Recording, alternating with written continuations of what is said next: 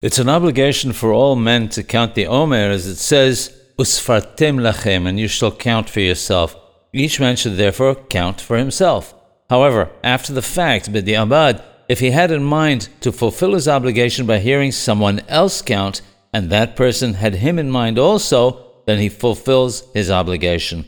Similarly, a man must count the Omer while standing. The Torah says, Behermesh Bachama, and the word Bachama can be read as Bechoma, which implies standing.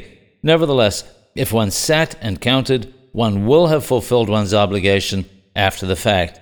Before starting the blessing, one should know what the count is for that night.